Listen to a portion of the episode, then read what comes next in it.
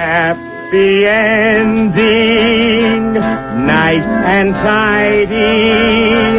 It's a rule I learned in school. Get your money every Friday. Happy endings are the rule. So divide up in darkness from the ones who walk in light.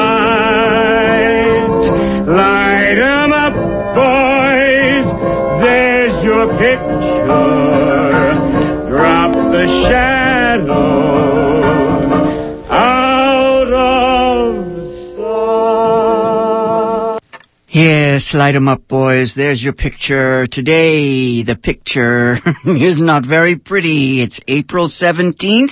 This is Jennifer Stone with Stone's Throw. It is the year 2007. When was the last mass shooting? Let's see. Eight years almost to the day, they say, since Columbine. I remember the great shooting at Columbine that seemed to alter uh, everyone's perceptions, at least for a week. Uh, this time, not so much. Uh-huh. Who would have thunk it? Who would have thunk it that we'd get used to it? We'd get used to this mayhem. Yes, indeed. Um, never mind. I've had enough hand wringing. The radio is uh, blaring and blaring all this talk of guns, guns, guns, guns.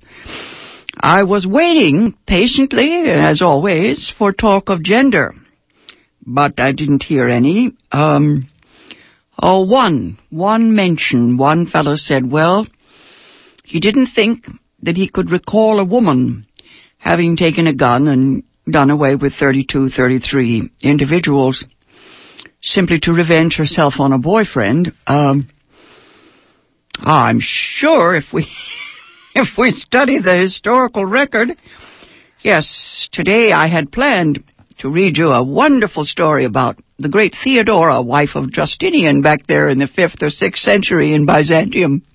One of those women who pops up in history and uh, takes advantage of chaos, you know, the the historical uh, chaos, socioeconomic upset to seize power and uh, uh, destroy all her enemies. But I, I think I'll save Theodora maybe maybe for another day. Um, I'll put her aside. Anybody who loves the Byzantine Empire, check it out. It's in the fall of the Roman Empire. I can't put it down, folks. There's something about that period in history that's just just sucking me in. Uh, I guess what I wanted to do today, I was uh, chasing around the house last night trying to find things, and I, I've just what is that? Uh, I've passed the point where anything makes very much sense. Uh, I started out with a book by was it uh, Wolfgang Lederer called The Fear of Woman, and then Klaus Theweleit and male fantasies and all that fascist stuff, and it's exhausting, just exhausting. I, I finally came up with my favorite thing, something I'm going to send it to my son. Uh, it's a cartoon. It's in the New Yorker. Deals with this thing about gender and murder. It's a cartoon of a couple of guys, uh, in, oh, combat fatigues. They look pretty battered.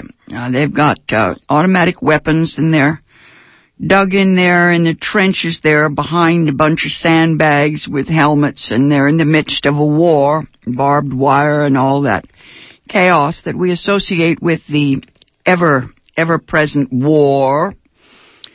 And one of the guys is crouched down and the other guy's looking through the binoculars and they're taking aim, you know, and they're fighting from the trenches and the guy who's facing us there on the ground, he says, he says, I've never seen mom this angry before. Now, I don't know whether that's a very successful joke, but I'm going to blow it up.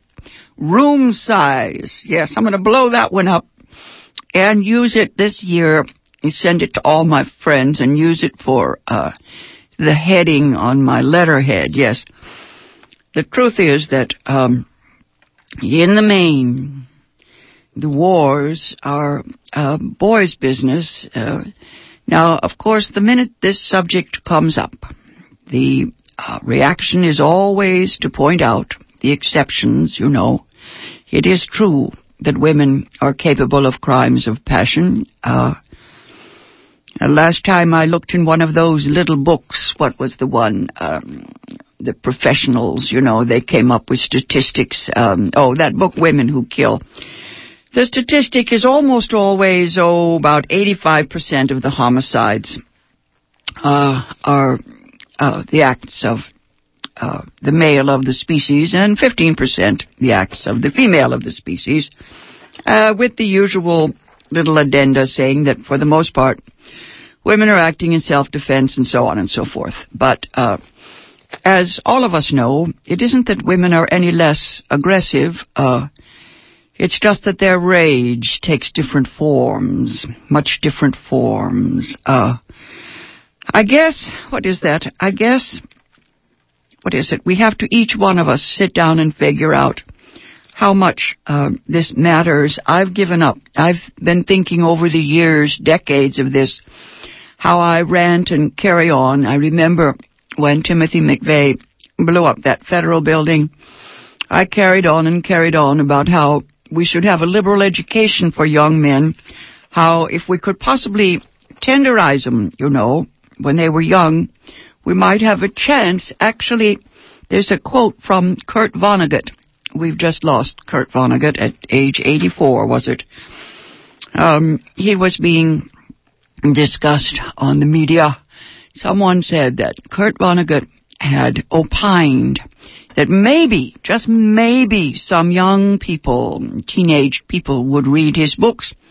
Just possibly he could do something to humanize young people before they became generals and bureaucrats. You know, before they went out into the real world and became murderers. But I, I think if anybody ever died of a broken heart, it was Kurt Vonnegut. But uh, he did his best. He did his very best uh, to um, tenderize. Uh, I think of Pete Seeger. He said something similar the other day. It was something close to despair, but of course, uh, as he points out, we never tell the children there is no hope. Never do that. Uh, anyway, the pile of things that I shoved into my backpack before I clumped down here today included oh, let's see, the last show I did, it was all about uh, the real men, the guys in the movie Amazing Grace. That's the movie in which uh, you have a virile ideal of ethical activity, that is, men in Parliament trying to put a stop to slavery. Unfortunately, the movie is not very successful because uh, it's about human dignity. Oh dear. And of course, any number of people have pointed out to me that there is only one role for a black actor in the picture. Uh, Amazing Grace is what it is. That's about the good guys. No, the movies that sell, that's my next pile here, in the current cinema are all about men gone wild. Now, uh, why is it, you know, wouldn't you think that we have enough uh, mass media, what's been going on for the last uh, uh the last day or so of Men Gone Wild. No, we have to make movies about it too. There are two out there now. One's called Shooter and one's called 300. I do not recommend them.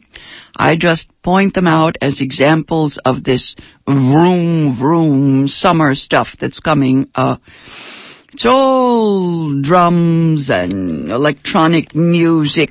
What is it in uh, in Shooter? The star. It says the the star. His name is Mark Wahlberg. Uh, the reviews mm, by David Denby insist that the guy looks like a gun himself. I, I wouldn't have thought that, but yes, there is definite resemblance. Uh, the movie's producer says about this guy, he says, what I love about Mark is he's not afraid to be a man. Right. Uh-huh. In this day and age, I guess that's, that's, that's a good thing. He's not afraid to be a man. Depends on what you call a man. Uh, the movie that really scared, well, uh, Shooter is just, oh, one more, what is that? Uh, um, Matrix of gun culture, Lonely Man of Honor myth, Rambo mania, all that, um, BS that I thought we covered that in the 80s, but apparently that was just the beginning. Um, mm-hmm. No, the one that scared me is 300. If you have HBO, you can see um, 15 minute versions of 300. It is a blood dark account of the Battle of Thermopylae. It's all about the Spartans. Of course, it has absolutely nothing to do with the ancient kingdom of Sparta. they throw in um, a king and queen, and everybody uh, gets naked, and uh, I don't know what this picture is. It it's certainly not about human beings. Um, the New Yorker calls it perhaps the nuttiest film ever to become an enormous box office hit. It's based on a graphic novel by Frank Miller, and uh, the review calls it a porno military curiosity, a kind of muscle magazine fantasy crossed with video game and an army recruiting film. You know, uh, I thought it was, was, I, at first I thought it was some kind of animation. I, uh, they are actors. They are humans. Um, they pose these Spartan heroes against the horizon or along the crests of the mountains under rolling skies.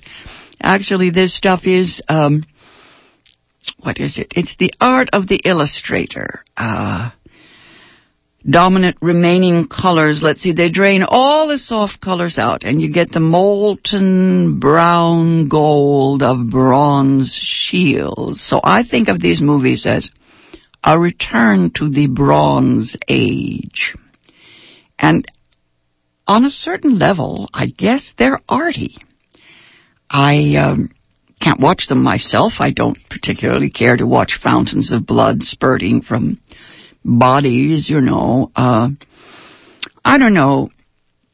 There's a lot of talk uh, by the pundits, the people who worry about the children, the children watching this nasty stuff. Uh, I kind of agree with them. I think all of this is just uh, softening us up. It's called psychological warfare. It prepares us for the uh, the real thing. I, I don't know whether kids really distinguish anymore between the blood and gore they see in the news and the blood and gore they see in these films.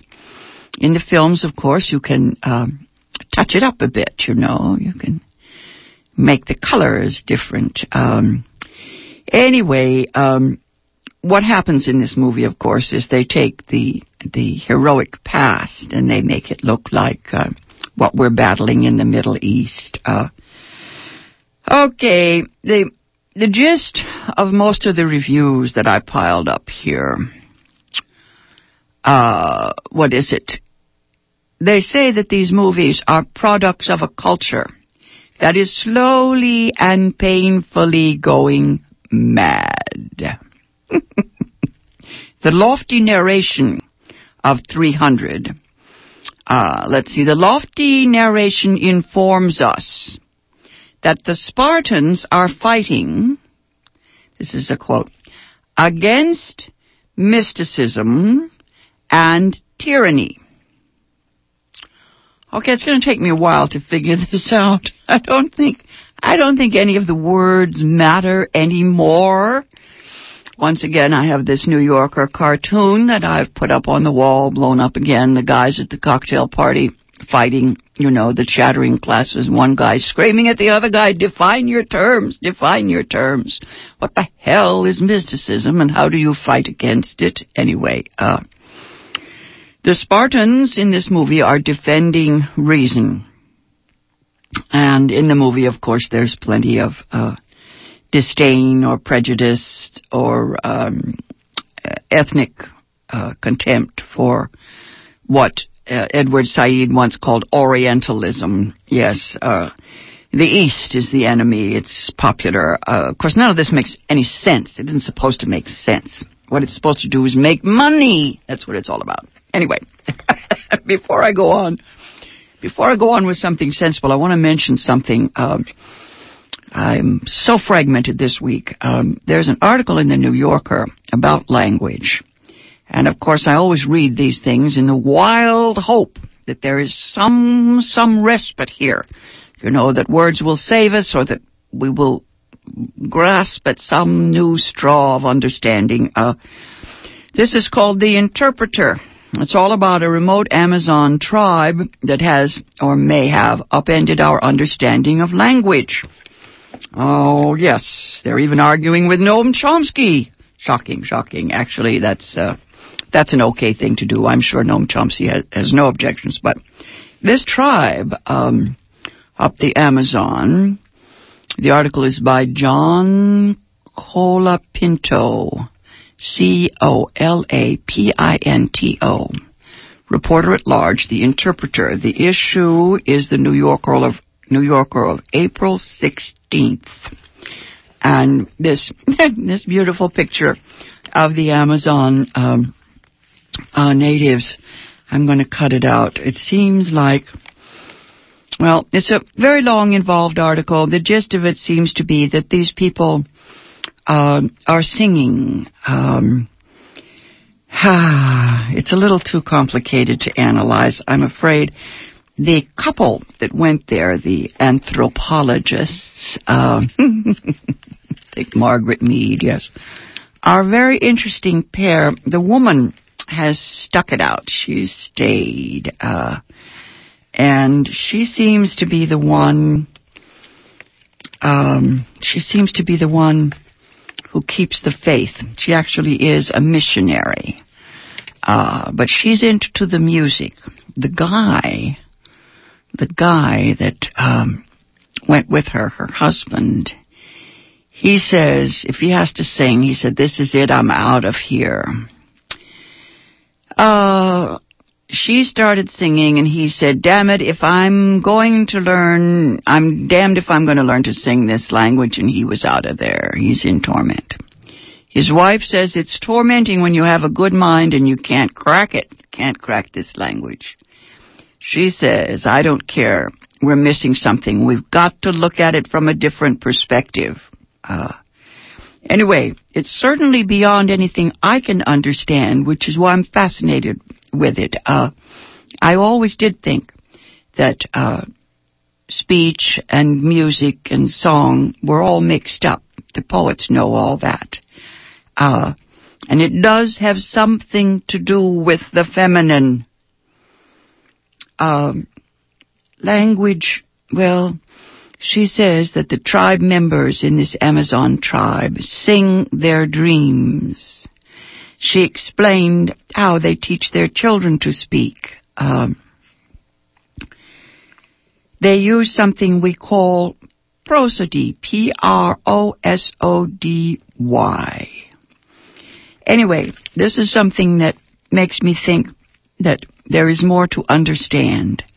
And if there's more to understand, there's a reason to keep looking and keep trying to figure things out. Uh, when I listened to the news this morning, all I heard was more and more blather about uh, what you call that uh, about symptoms and not about causes.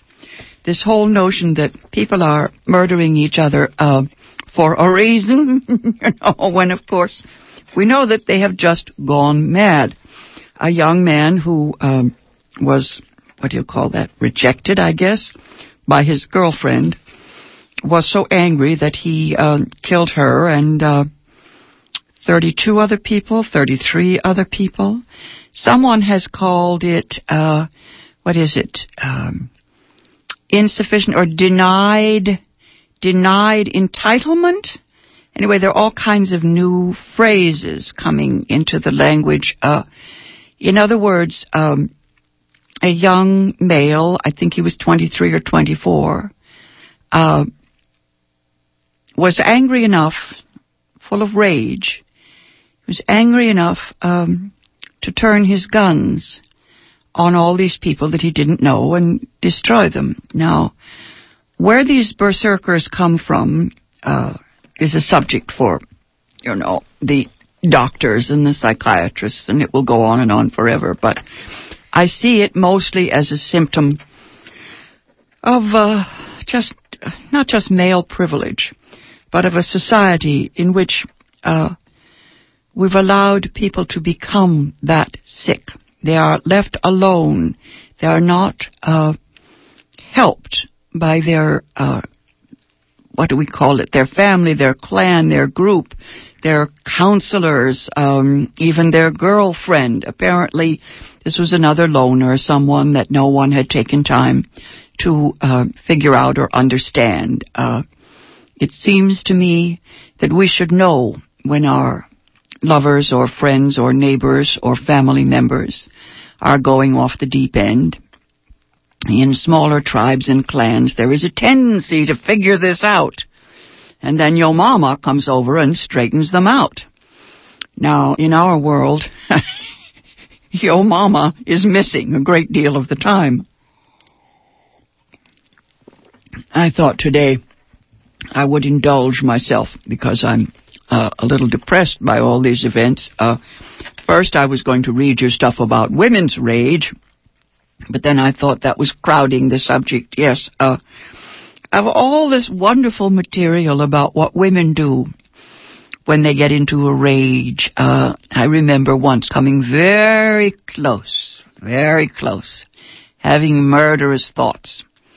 And then I finally realized that um, not only was killing not the answer, but that, you know, death pretty much, uh, pretty much extinguished any chance of making him suffer. Yes, that was my thought. I wanted him to suffer a little, so uh, I gave over thoughts of annihilation. Uh, but I did go a little dark. I remember thinking at the time um, that I needed to use my imagination find something a little bit grander, uh, something a little darker. Uh, so of course I wrote magnificent, magnificent tirades and letters. I took it out in language, uh, most of which I'm sure he never read. Uh, yes, I always thought that would be the perfect punishment. You remember back when Bill Clinton was accused of being uh, promiscuous. I thought he should have to listen to the young woman's protestations to her talk to the older woman, yes.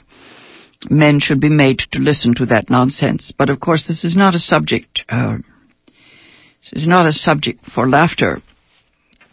It's hideous. Uh, I don't know uh, why men believe that women are their possessions. Uh, was it Gloria Steinem used to say, there are no crimes of passion, there are only crimes of possession the notion that this woman, apparently the, the young man, the uh, shooter in Virginia, apparently he wrote a note saying that she drove him to it or it was her fault. Um, having made him suffer, she was responsible for his naughty behavior. I remember when I first started studying gender and uh, it was back when I thought that understanding was the path, yes, that we could understand the, um, uh, we used to call it the male ego, the uh, psychology of men. We could help them to uh, overcome their fear or dread of women, try to help them understand that women were uh, their fellow men. I don't think that's in the realm of possibility. And the the um, example I chose was a wonderful German philosopher. yes, uh, called Schopenhauer.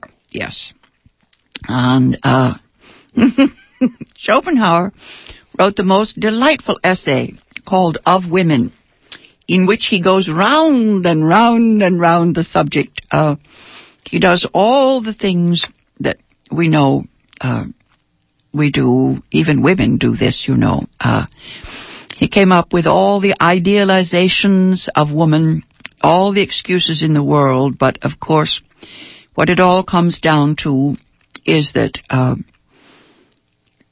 well, I don't like to use the word jealousy. Let's say he resents this woman. He has what we used to call Venus envy. Uh, he has to find ways to uh, demean or belittle this creature because obviously uh, she is a little bit more human than he is, and he realizes this at some point. So naturally, the things in her that he calls nature uh, have to be um, reduced. Uh, what is that? Um, demeaned and made to seem less noble. Uh, it's it's uh, semantics. We used to call it sexmantics. It's a neat trick if you can pull it off. It just means that all those things that are other are less. Uh, if it's not like me, well, then it's less than me. It's tricky.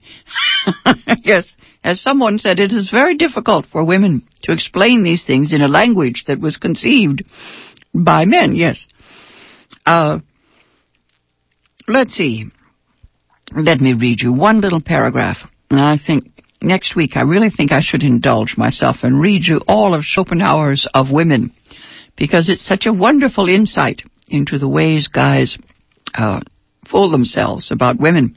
As Mark Twain used to say, we know that man is a fool, but if that is the case, then woman is a damn fool. Now, here's Schopenhauer. He writes, You need only look at the way in which woman is formed to see that she is not meant to undergo great labor, whether of the mind or of the body. She pays the debt of life not by what she does, but by what she suffers, by the pains of childbearing and care for the child, and by submission to her husband, to whom she should be a patient and cheering companion. The keenest sorrows and joys are not for her, nor is she called upon to display a great deal of strength. The current of her life should be more gentle, peaceful, and trivial than man's, without being essentially happier or unhappier. when I think of the anguish of the women of this earth, the pain that they suffer, it's hard to laugh at Arthur Schopenhauer. Ah. Uh, let us try. Let us try to keep our heads above water. There is more to understand. This has been Jennifer Stone. Until next week at the same time, go easy. And if you can't go easy, go as easy as you can. From the ones who walk in.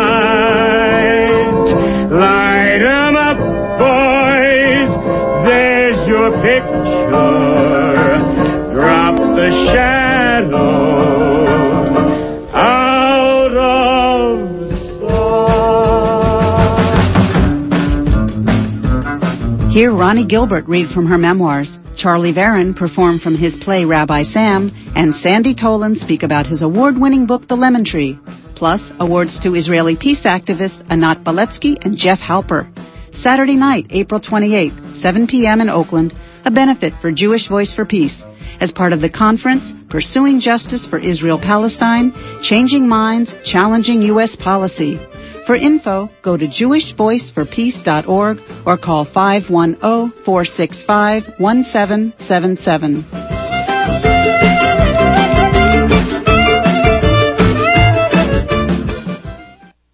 Hey, this is Caroline Casey, weaver of context for the Visionary Activist Show, a show that aspires to wed spiritual magic and conscious, compassionate social activism. Join us every Thursday at 2 p.m. as we invoke and implement a more ingeniously cooperative and reverent world.